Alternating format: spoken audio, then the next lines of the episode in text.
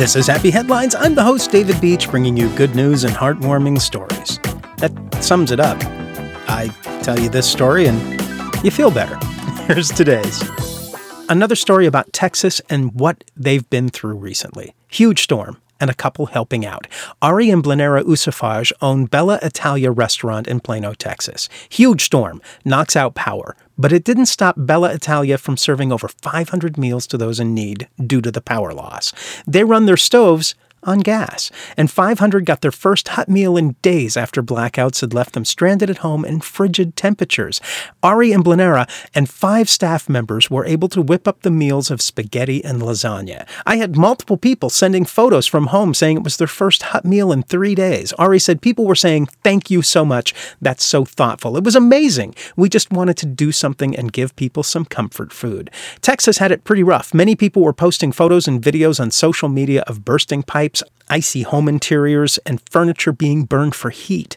The effects of the storm also led to grocery stores with bare shelves, damaged water systems, and long takeout lines at the few restaurants that were open. Ari and Blanera live only a half a mile from the restaurant, and their home was without power as well. They were so cold on Tuesday morning, they went to the restaurant at 6 a.m. and opened the pizza ovens just to warm up. I just thought, we're having to come to our own restaurant just to warm up and cook. Imagine what other people are going through. That's when the idea came about to just cook for people who are going through such a tough time.